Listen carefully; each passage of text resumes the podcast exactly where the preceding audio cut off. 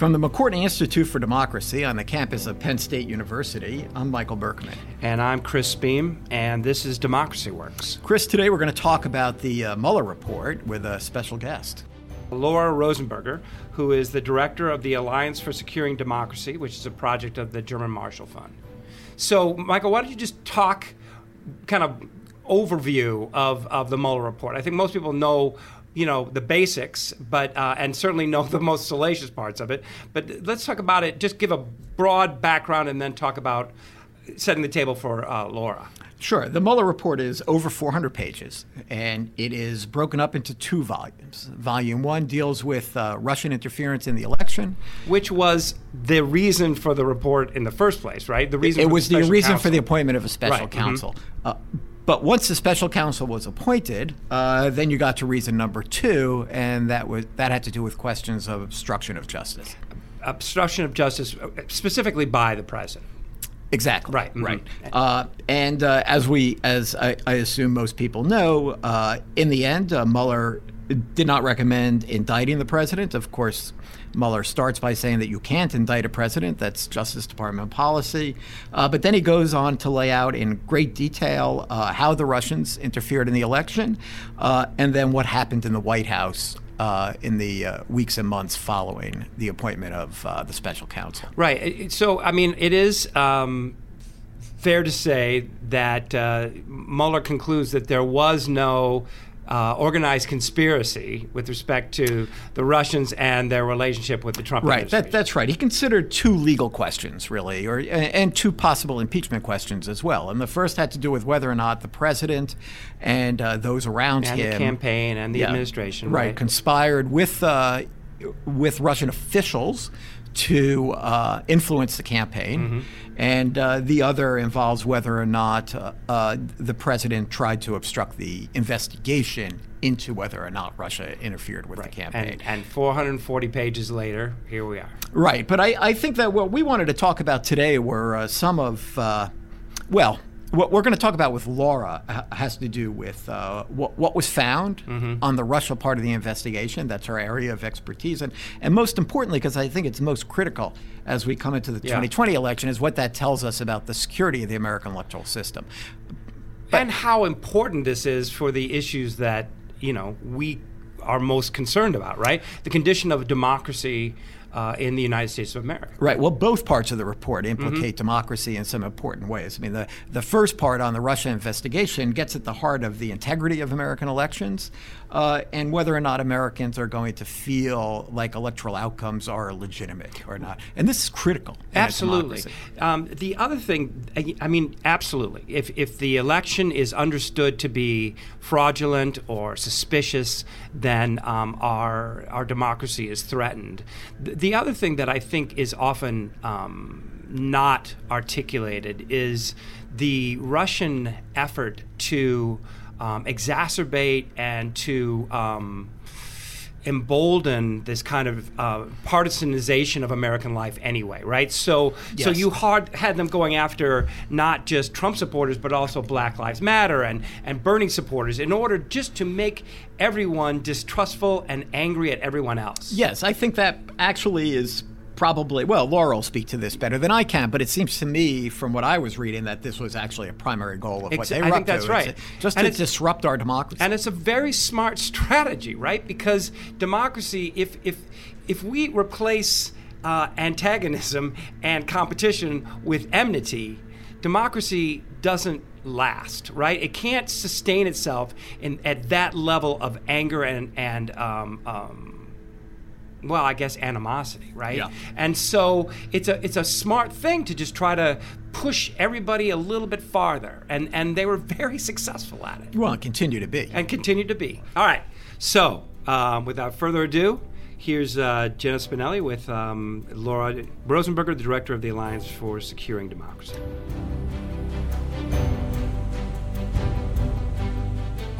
This is Jenna Spinelli here today with Laura Rosenberger. Laura, thanks for joining us on Democracy Works.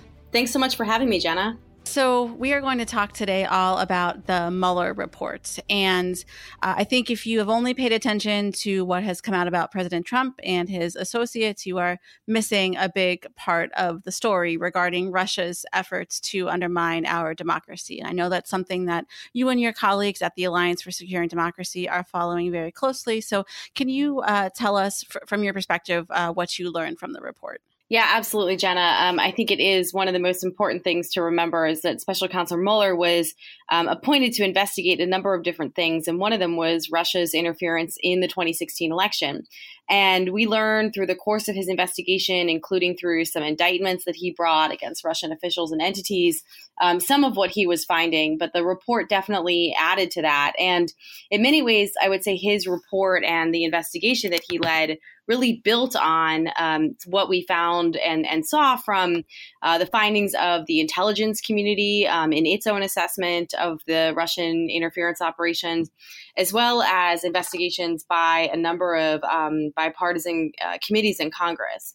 Um, so, to, to break down what Special Counsel Mueller found, um, the first is, you know, that, that, he basically identified several different components of Russia's interference operations targeting the U.S. election. The first was um, a, a pretty robust social media operation aimed, um, you know, using an information operation aimed at manipulating and um, influencing debates among Americans. These were accounts that were operated by um, individuals from a, an entity called the Internet Research Agency in St. Petersburg. Um, that were largely masquerading as Americans or as American groups, um, and were trying to uh, engage in, and as I said, really manipulate the political conversation. I think it's important to note a couple of things. One, most of the content of those conversations um, and the content that those uh, accounts were pushing was not about a particular candidate or party, but was really aimed at um, driving up polarization, um, pushing on divisive issues, really trying to create chaos and turn Americans against one another.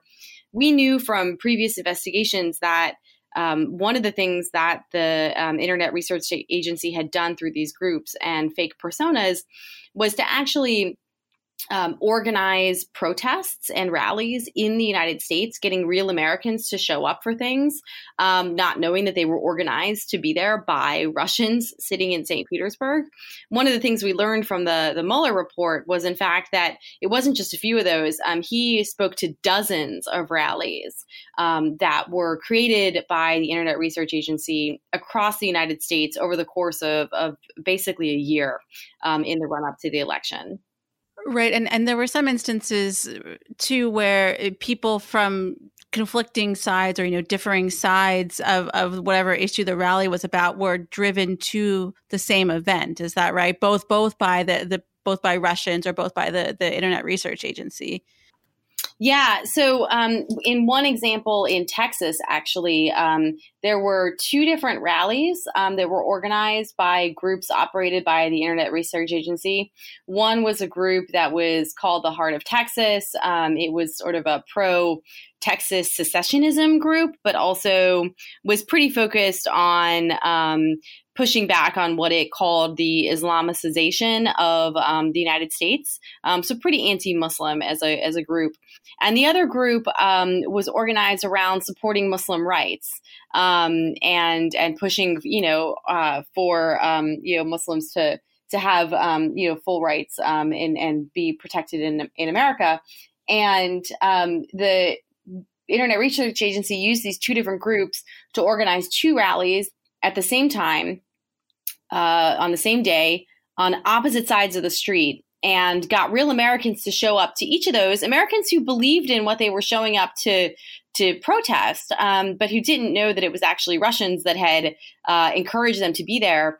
And we believe that part of the intention of that rally may have been to try to foment violence um, by pitting two groups um, on the opposite side of an issue, an emotional issue, um, literally head to head on opposite sides of the street. Now, those people would have never showed up.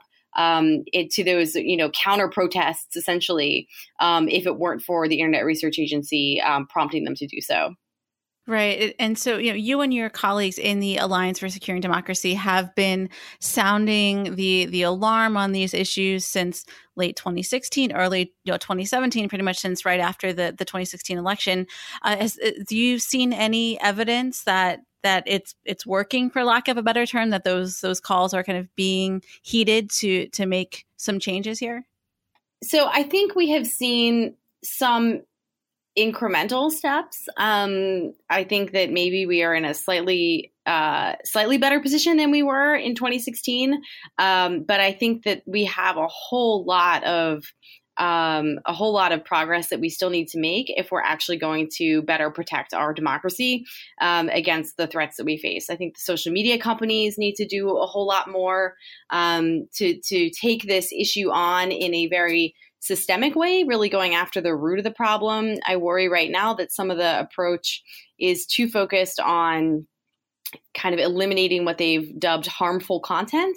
Um, but I think the reality is when we're talking about these kinds of operations, um, the content is sort of the wrong place of thinking about it. This is about a malicious actor trying to manipulate our conversation. It's not about what they're saying. It's about um, the the very manipulative and deceptive way in which they are saying these things.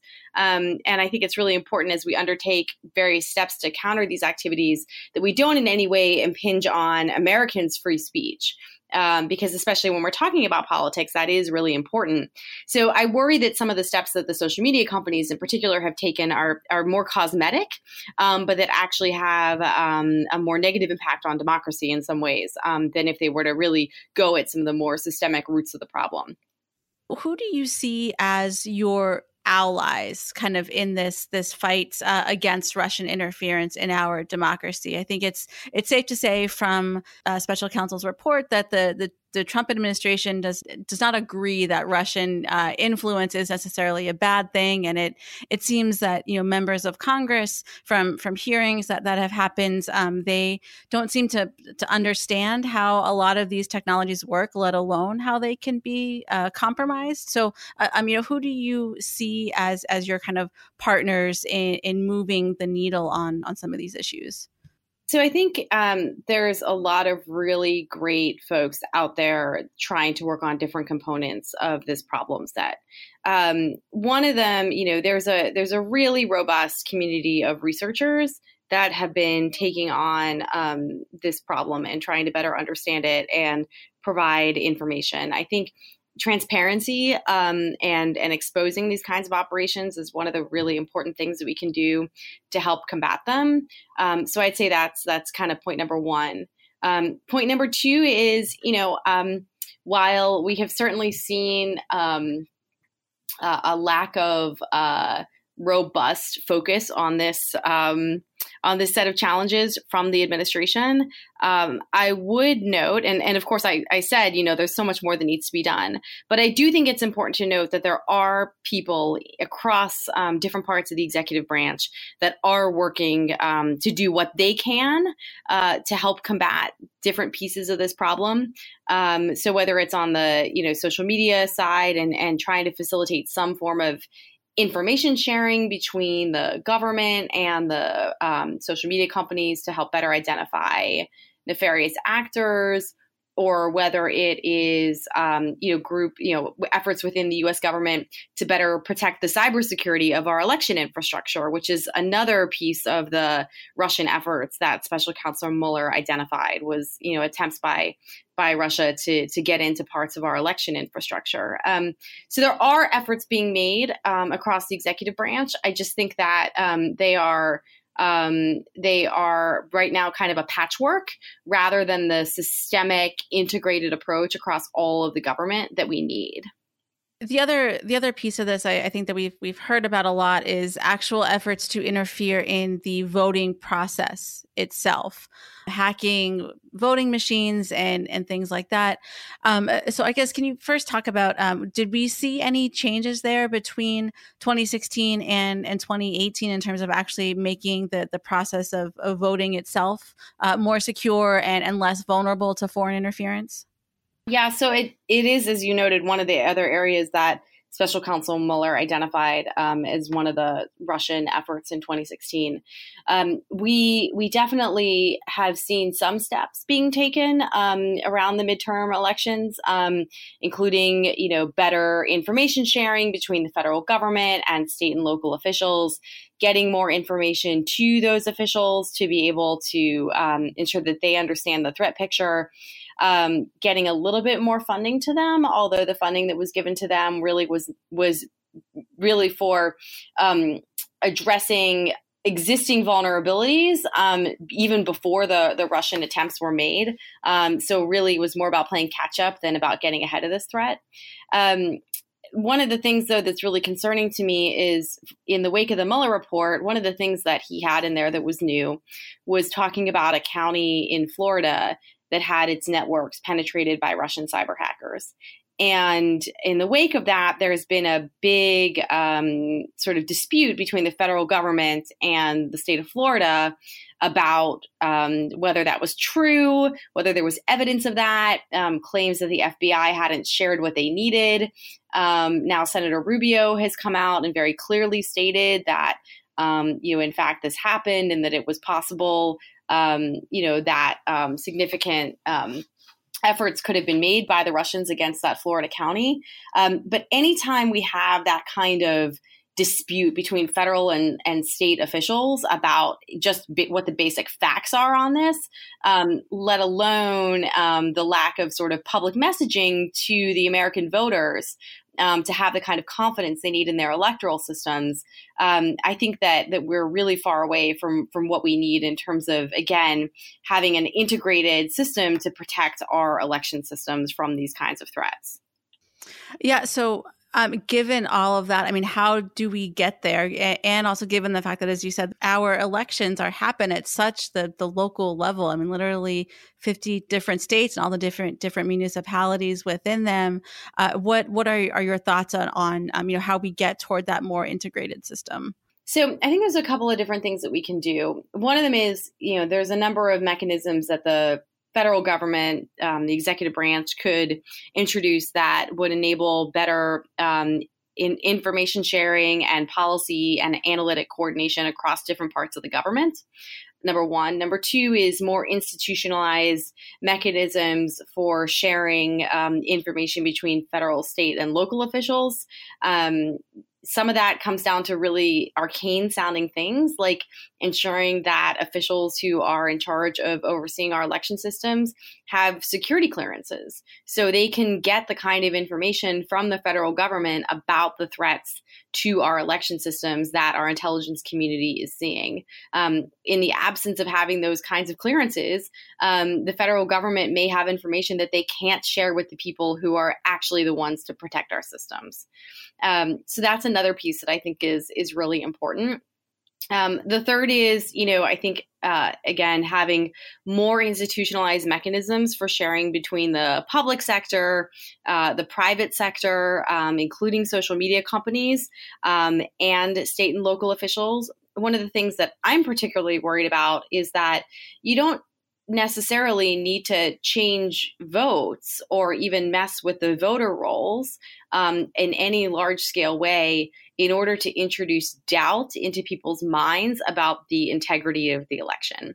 So you could have, you know, a little bit of cyber um, cyber kind of messing around, if you will, in certain election systems, um, coupled with an information operation that raises questions about whether the integrity of um, votes from that particular place can be trusted because um, there was an attempt on that system. And so um, those are the kinds of things, almost a false flag operation, if you will, that worry me, um, where I think we really need that integrated approach across the federal government, the state and local governments, and the social media companies to be able to detect any kinds of operations or messaging um, that might indicate, you know, an attempt to undermine the integrity of the election.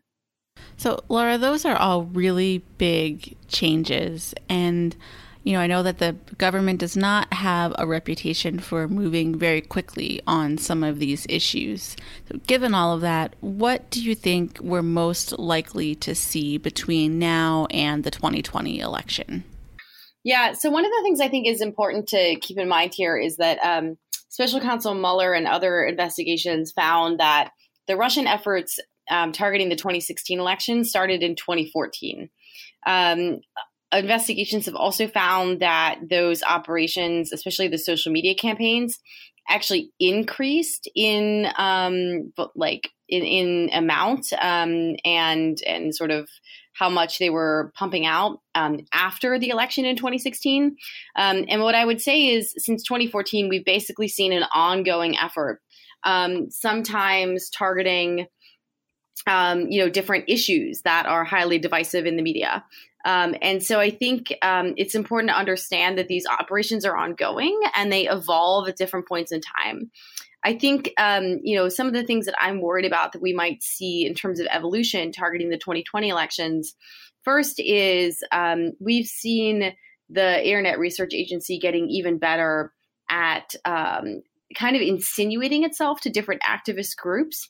So whereas, you know, we talked about the example in Houston where they organize these fake rallies using these fake groups that they had created. Um, what we're seeing more of now is actually using the fake personas that they create on social media to reach out to um, real activists and try to encourage them to organize protests and rallies.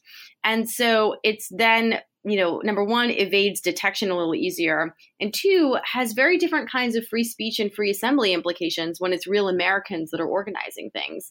Um, so I'm worried about um, things like that you know, I'm worried about another, um, you know, hack of a political campaign or something like that, which is, of course, another thing that Special Counsel Mueller talked about in, in his report. Um, you know, the hacking and then the public release of documents from uh, the DNC and from officials on the Clinton campaign.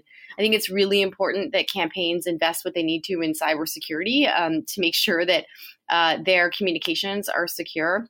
Um, and I worry that um, you know we will see um, you know given the heightened you know given how um, energetic things are on the Democratic primary side with many many candidates, I think there's a lot of reason to believe that the Russians could very well try to um, you know not necessarily pull for a particular candidate in the Democratic primary. I think that's the wrong way of thinking about it, but really try to use the Democratic primary to create divisions and polarization within the party or undermine trust of the party itself, which again, I think is important to bear in mind as, as one of the Russians' goals here, really undermining trust in, um, in our democratic institutions.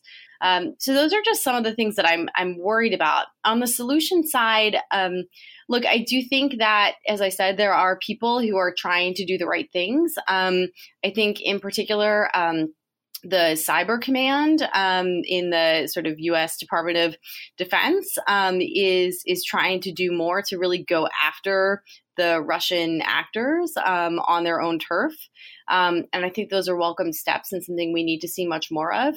But I think Russia really needs to face a cost um, for these kinds of activities because the last thing I would say I'm worried about is I'm worried about other actors who are going to believe that what the Russians have done is so successful um, and that they faced so little cost that it's something they want to try to take on themselves.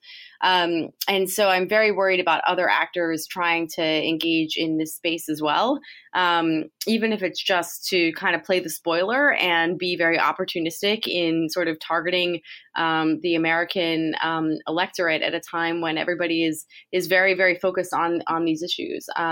So you know, at the moment, I feel like we've made ourselves we, we are a very fertile um, target surface um, for our adversaries to take aim at. Um, and I think that we've got to really turn turn that table around to ensure that we're better protected.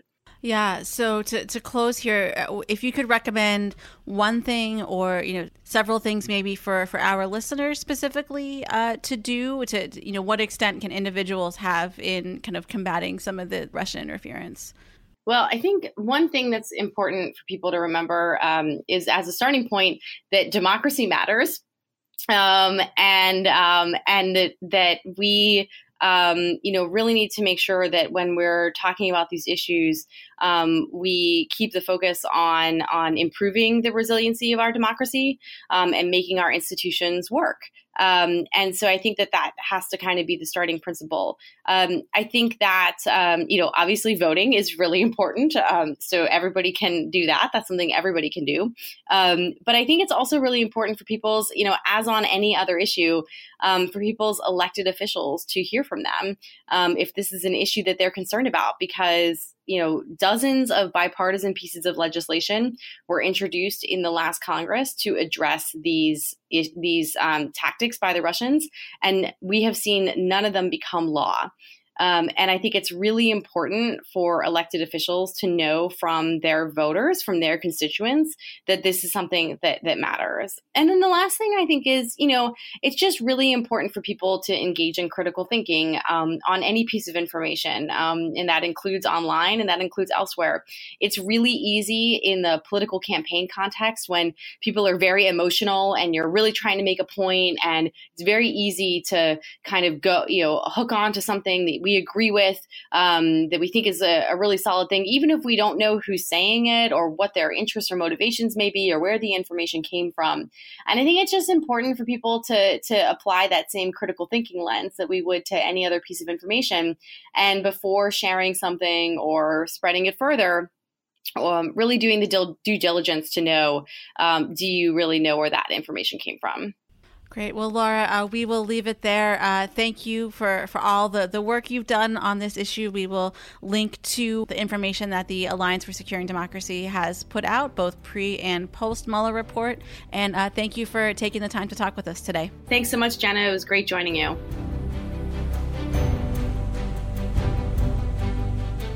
Well, that was, as uh, advertised, really interesting, thoughtful, informed and, uh, you know, I was also thinking this is someone who uh, genuinely is concerned about their nation and also about democracy. And uh, so we're, we're lucky to have her. Yeah, a lot to worry about. Mm-hmm. So there's this whole social media angle in the way that the Russians have been able to use this to play on pre-existing conflicts already in American society mm-hmm. and uh, exploit them. Right, right. That's, okay, that's one. That's one part. But the other part, and a part that I have to say concerns me in some other ways, has to do with their efforts to hack into a state electoral system, say the voter rolls mm-hmm. or something like that. And here's where you really start to see some of the problems of having such a decentralized electoral system as we have in the United States right? We don't we don't have national elections. Right. We, we, don't we don't really. I mean, there, there's a role for the federal government. There's civil rights protections. Yeah. There's there are all kinds FEC, of FEC, as we've talked to. Right. There mm-hmm. are there are there there is a place and and there are important roles that the national government plays. But for the most part, we're depending on state electoral systems who are themselves controlled by partisan forces. Mm-hmm. And um, you know, I've, I've met some of these folks over the years, and uh, they will tell you that no one gives a damn about elections until something goes wrong. so they're completely underfunded and under and don't receive sufficient attention. So the scenario of say one county in Florida or Ohio or Pennsylvania. Mm-hmm. Uh, having been hacked with effects that we may not even know, or maybe it wasn't even hacked, but they just claim it was. Right. The Russians right. say That's they hacked into it. Mm-hmm where does that leave us? Right, right, and um, and particularly so when all of these um, these infrastructure, the the various states and all, um, are just technologically well behind the curve in terms of uh, the exploitability and. Um, the other thing that's changed is that we we now are in a context in which um, everything's partisanized. So yeah, that was going to be my point about uh, they, they, actually sort of come together these two parts because the you know it, it's not beyond the realm of possibility that the federal government could come through in a very strong way to mm-hmm. protect state electoral systems. Maybe even at some point we start to think about nationalizing our elections. But in such a polarized environment, there's not a chance of that. Right, happening. right. It doesn't I, seem to me anyway. No, I think that's right, and I think that's very frustrating. I mean, I mean, maybe I shouldn't say there's not a chance. I, I there is something, and, and we talked about this in the first part. There is something unique about having the Trump administration the ones that have to respond to that. And that is as you know, as uh, even Barr talked about when he presented the uh, when he presented the report, the president is very concerned about anything that might threaten Americans' perception of the illegitimacy of his election. Mm-hmm. So he just can't be the one right. to lead us through this. And and therefore, um, so too with all of his supporters. To the degree that they support the president, to that very same degree, they see this whole interference as being a hoax and a and a concoction of uh, liberal media. Yeah, but of course, I see this not really so much as coming from the ground up, but as coming from elites. But public doesn't vote on the basis of elections. They don't vote on the basis of campaign finance, right? They they but but elites recognize the threats that we're facing. Well, I here. think that's this, right. This is, this is, something that they need to come together on and do something. I, there's there's a lot to say about this. We've talked a lot about Facebook already, but it does seem to me that again you have in the 2016 election it was the first time that uh, facebook had the kind of profile and the the standing that it did in the election. And so um, nobody really knew how to address some of these issues. Nobody expected that they were going to be hacked or uh, or weaponized.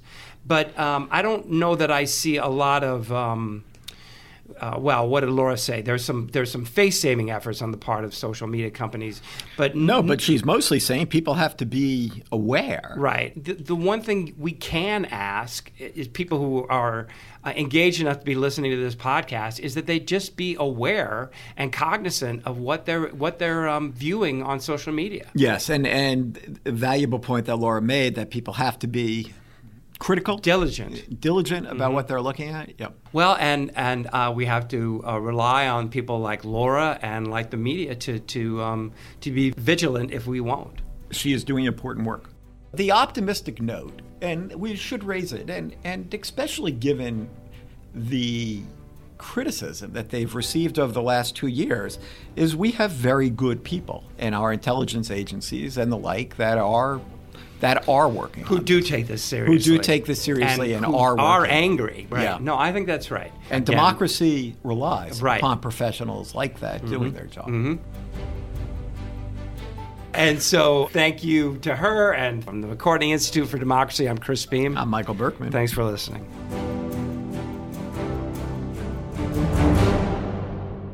Democracy Works is produced by the McCourtney Institute for Democracy at Penn State and WPSU Penn State. Our hosts are Michael Berkman, Chris Beem, and me, Jenna Spinelli. Andy Grant is our engineer, and Mark Stitzer is our editor. Additional support comes from Emily Reddy, Shireen Stanford, Craig Johnson, and the rest of the team at WPSU. For detailed show notes and discussion questions for each episode, visit our website at democracyworkspodcast.com. And if you like what you heard today, please consider rating or reviewing us wherever you listen to podcasts. Thanks for listening.